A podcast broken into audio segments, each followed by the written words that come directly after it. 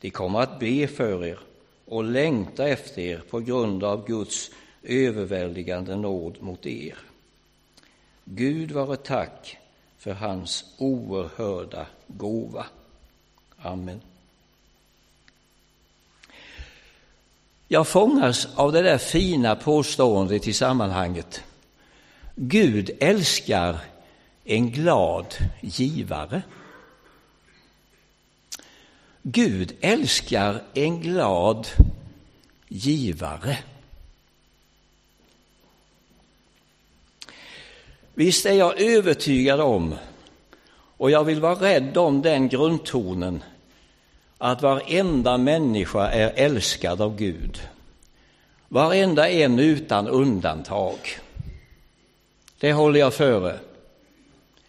Men samtidigt så anar jag att på något sätt och i något avseende så innesluts den glade givaren i Guds kärlek. Gud älskar en glad givare. Ja, hur är en glad givare? Har du mött sådan? Vad, vad kännetecknar en glad givare? Hur ska man beskriva den? Eller dem? Ja, som jag ser det så ger texten åtminstone tre tydliga svar. För det första, en glad givare ger frivilligt.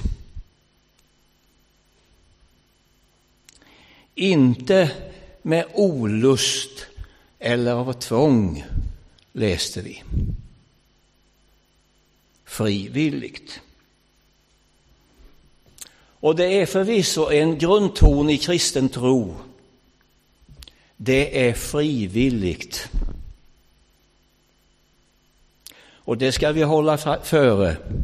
Det är frivilligt. Frivilligt överlämnar jag mitt liv i Guds goda händer. Frivilligt tjänar jag honom med mina gåvor och mina tillgångar. Gud tvingar inte. Jag kan aldrig säga att han har tvingat mig att bli hans barn. Men jag valde, Gud vare tack, och har valt hittills. Det vill jag vara och det vill jag förbli. Han har inte tvingat mig att bli predikant heller, men han manade starkt. Och jag är tacksam efter alla åren att jag frivilligt ställde upp.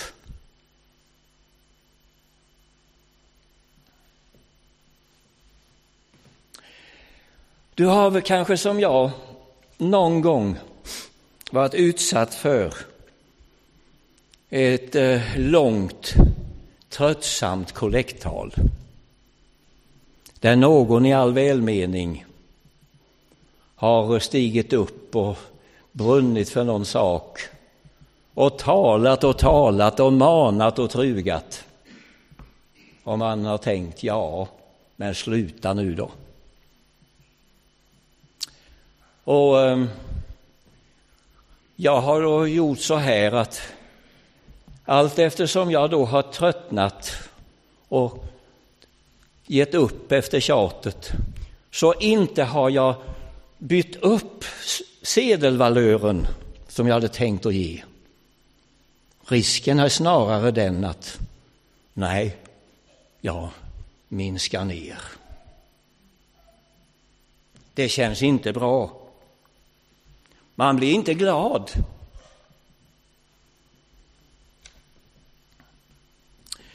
Jag gav inte mer än jag hade tänkt i varje fall. Det är så att givandet under piskan, det fungerar dåligt.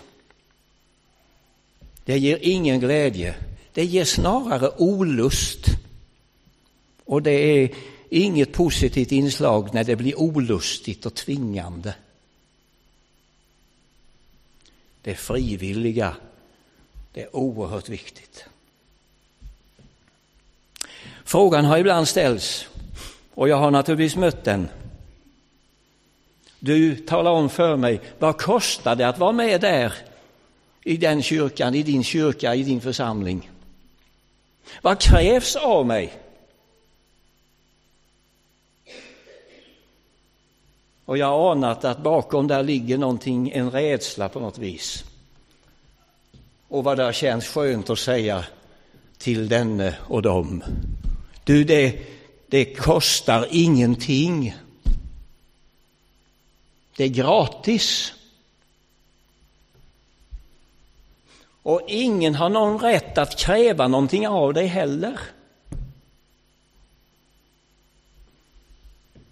Du behöver inte ge en enda krona, för det är inte det som är inträdet.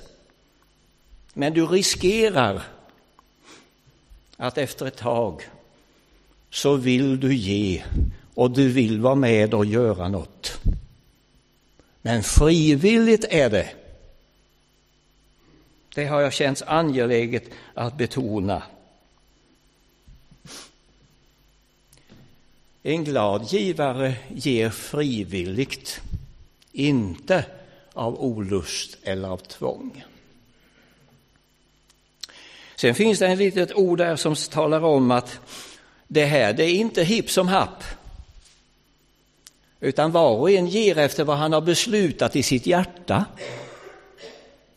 Det är inte bara, eh, visst finns det här impulsiva och, och det direkta. Det är utrymme för det. Men i grunden så är det mycket stabilare än så. En glad givare ger vad han har bestämt sig för. Det vittnar om en stabilitet mitt i det hela. Det är sakligt övervägt, men det är alltid frivilligt.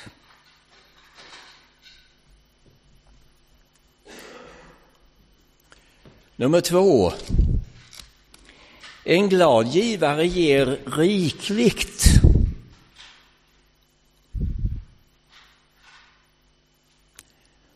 Ja, det stod så.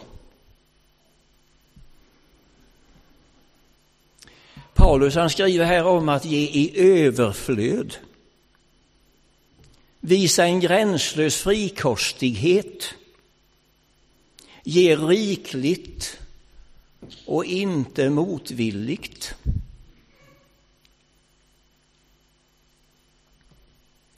Visst kan sparsamhet ha sin plats i Guds församling, men inte snålheten. Den, kan, den ska inte gynnas. Den uppmuntras inte. Utan det är frågan om det generösa. Här är inte inställningen att komma undan med så lite som möjligt.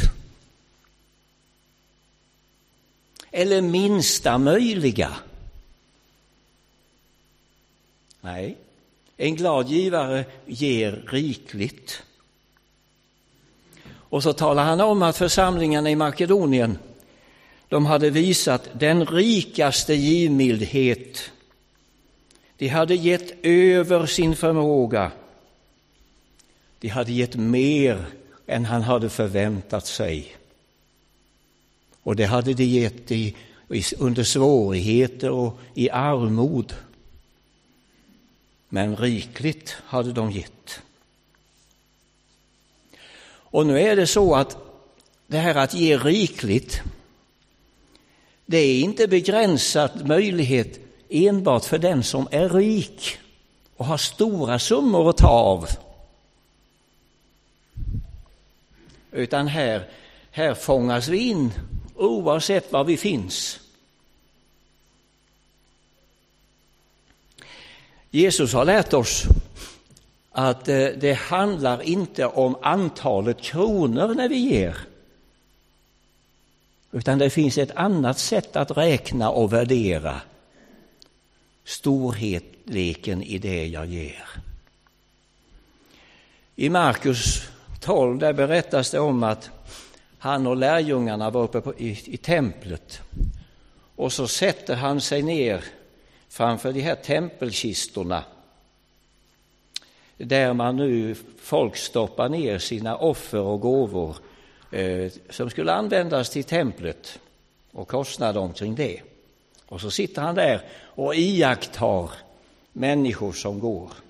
Och då är det ett par ögon som ser mer än vi och som ser annorlunda, på annorlunda sätt än vad vi ser och som också värderar på annat sätt det han ser. Och så står det att han, han ser att det är många rika som kommer att ge dit och det stoppar i mycket pengar.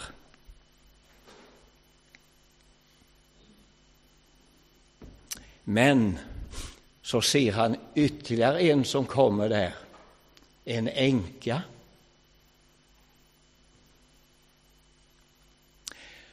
Och när han ser henne och hennes offer, då väcker han lärjungarnas uppmärksamhet. Här ska ni vara med, här ska ni se. Och så säger han till dem, och änkan hon kommer dit och lägger några ören medan de rika hade lagt dit mycket. Det var situationen. Och så säger han till lärjungarna, sannerligen, den där fattiga änkan har lagt mer i tempelkistan än alla de andra. De gav alla av sitt överflöd, men hon gav i sin fattigdom allt hon ägde, allt hon hade att leva på. Några ören, men i Jesu ögon så var det den stora summan. Det var det stora offret. Det var det största han såg.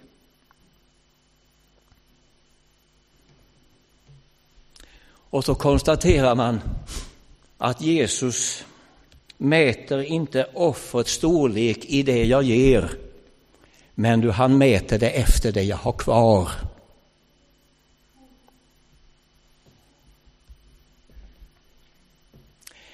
En glad givare ger rikligt. Jag tror inte att änkan grät när hon gick hem. Hon var säkert lika glad som de rika som hade gett eh, det större antal kronorna. Men hon, har, hon var en, en givare som gav mycket.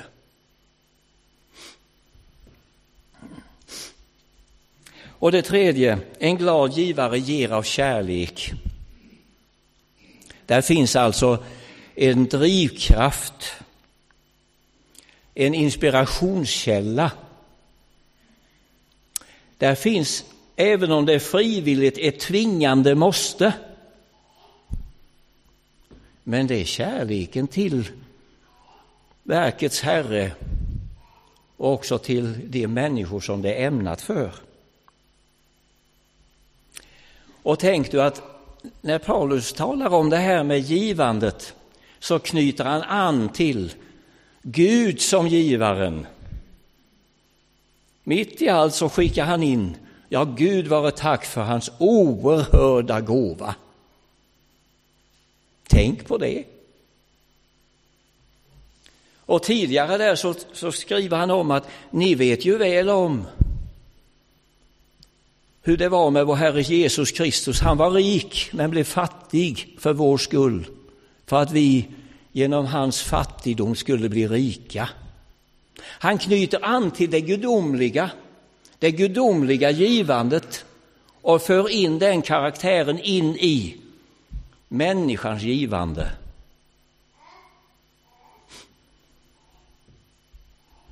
När det gäller Gud och Kristus och det gudomliga givandet då är det kärlek som driver. Där är det kärlek som tvingar. Så älskade Gud världen att han gav den sin ende son. Och ska vi säga kort vad som särpräglade Jesus när han gick här så var det väl det att han, han utstrålade kärlek både i sin person och i sin gärning.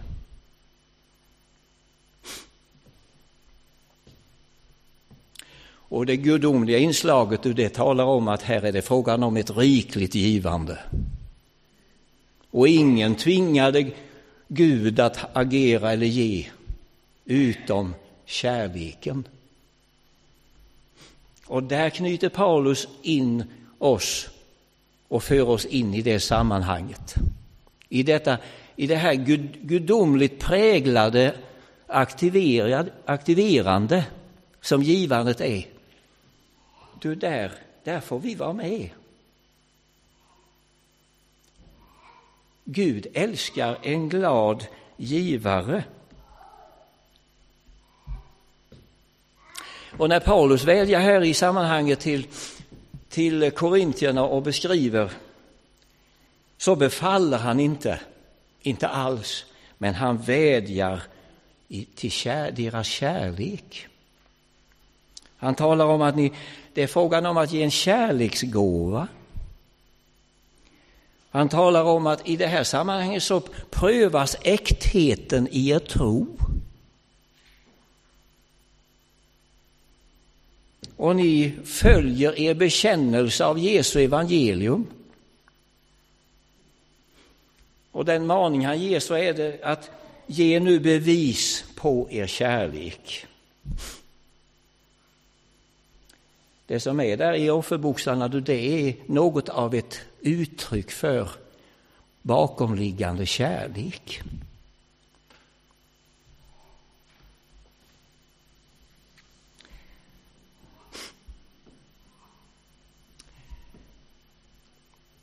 Kärleken den både ger och gör. Kärleken den uttrycker sig i handling. Och det förundliga är att kärlekens tvång är så genomgående och tydligt frivillig. Den mest bundne i kärleken, den utgör, utför sitt uppdrag helt frivilligt. Du, det är glada givare som agerar på det sättet. I kärlekens atmosfär, du där är givaren glad. Glad att få finnas med, glad att ha att ge och glad över att få stödja det ändamål som det, det är frågan om. Och så betonas det ju, det kan vi gärna också lyfta fram, att en glad givare blir ju rikt välsignad. Hela sammanhanget riktigt eh, strålar fram detta att det här att ge, det är inte att avsäga sig utan det är egentligen att tillägna sig. Ingen givare har förlorat. Ingen givare har blivit utan. Men tvärtom så kan alla givare betyga, jag har fått, jag har fått mycket, jag har blivit välsignad. Jag upplever att jag, jag lever i Guds kärlek.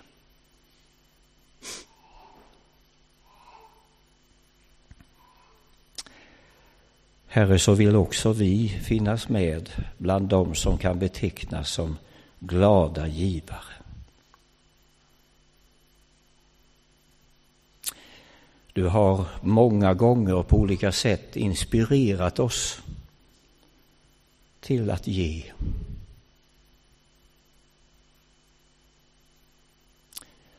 Inte alltid, men ofta så har vi också velat göra det.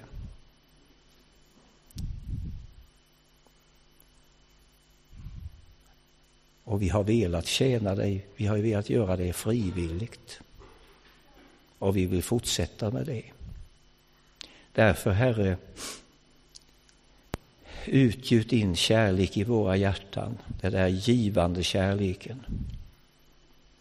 Den där generösa kärleken som strör ut så rikligt och som också blir så rikt välsignad. Amen.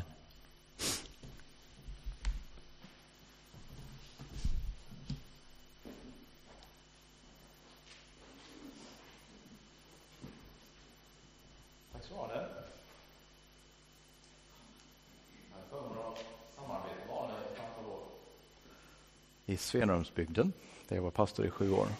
Bodde Arne och Birgitta ihop. Det var roligt. That's a long time ago. Vi ska fira nattvard tillsammans. Vi har haft en, ett litet samtal i församlingen under ett år